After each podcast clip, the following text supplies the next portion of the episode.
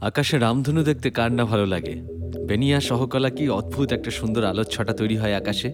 ছোটবেলা থেকেই রামধনু নিয়ে কত না গল্প শুনে এসেছি আমরা। নানা রকম রূপকথা লেখা হয়েছে ইভেন বড় হয়েও আমাদের কিন্তু সেই ভালো লাগাটা চলে যায়নি। কিন্তু মজার কথা কি জানো? তোমরা কি খেয়াল করেছ, এই রামধনু শুধুমাত্র সকালবেলা বা বিকেলের পড়ন্ত আলোতেই বৃষ্টির পর কেন দেখতে পাওয়া যায়?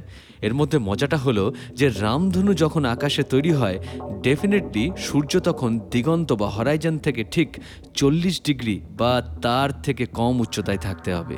এটাই মজা। আর এই কারণের জন্যেই রামধনু শুধুমাত্র সকালবেলায় বা পরন্ত বিকেলের আলোতে দেখতে পাওয়া যায়।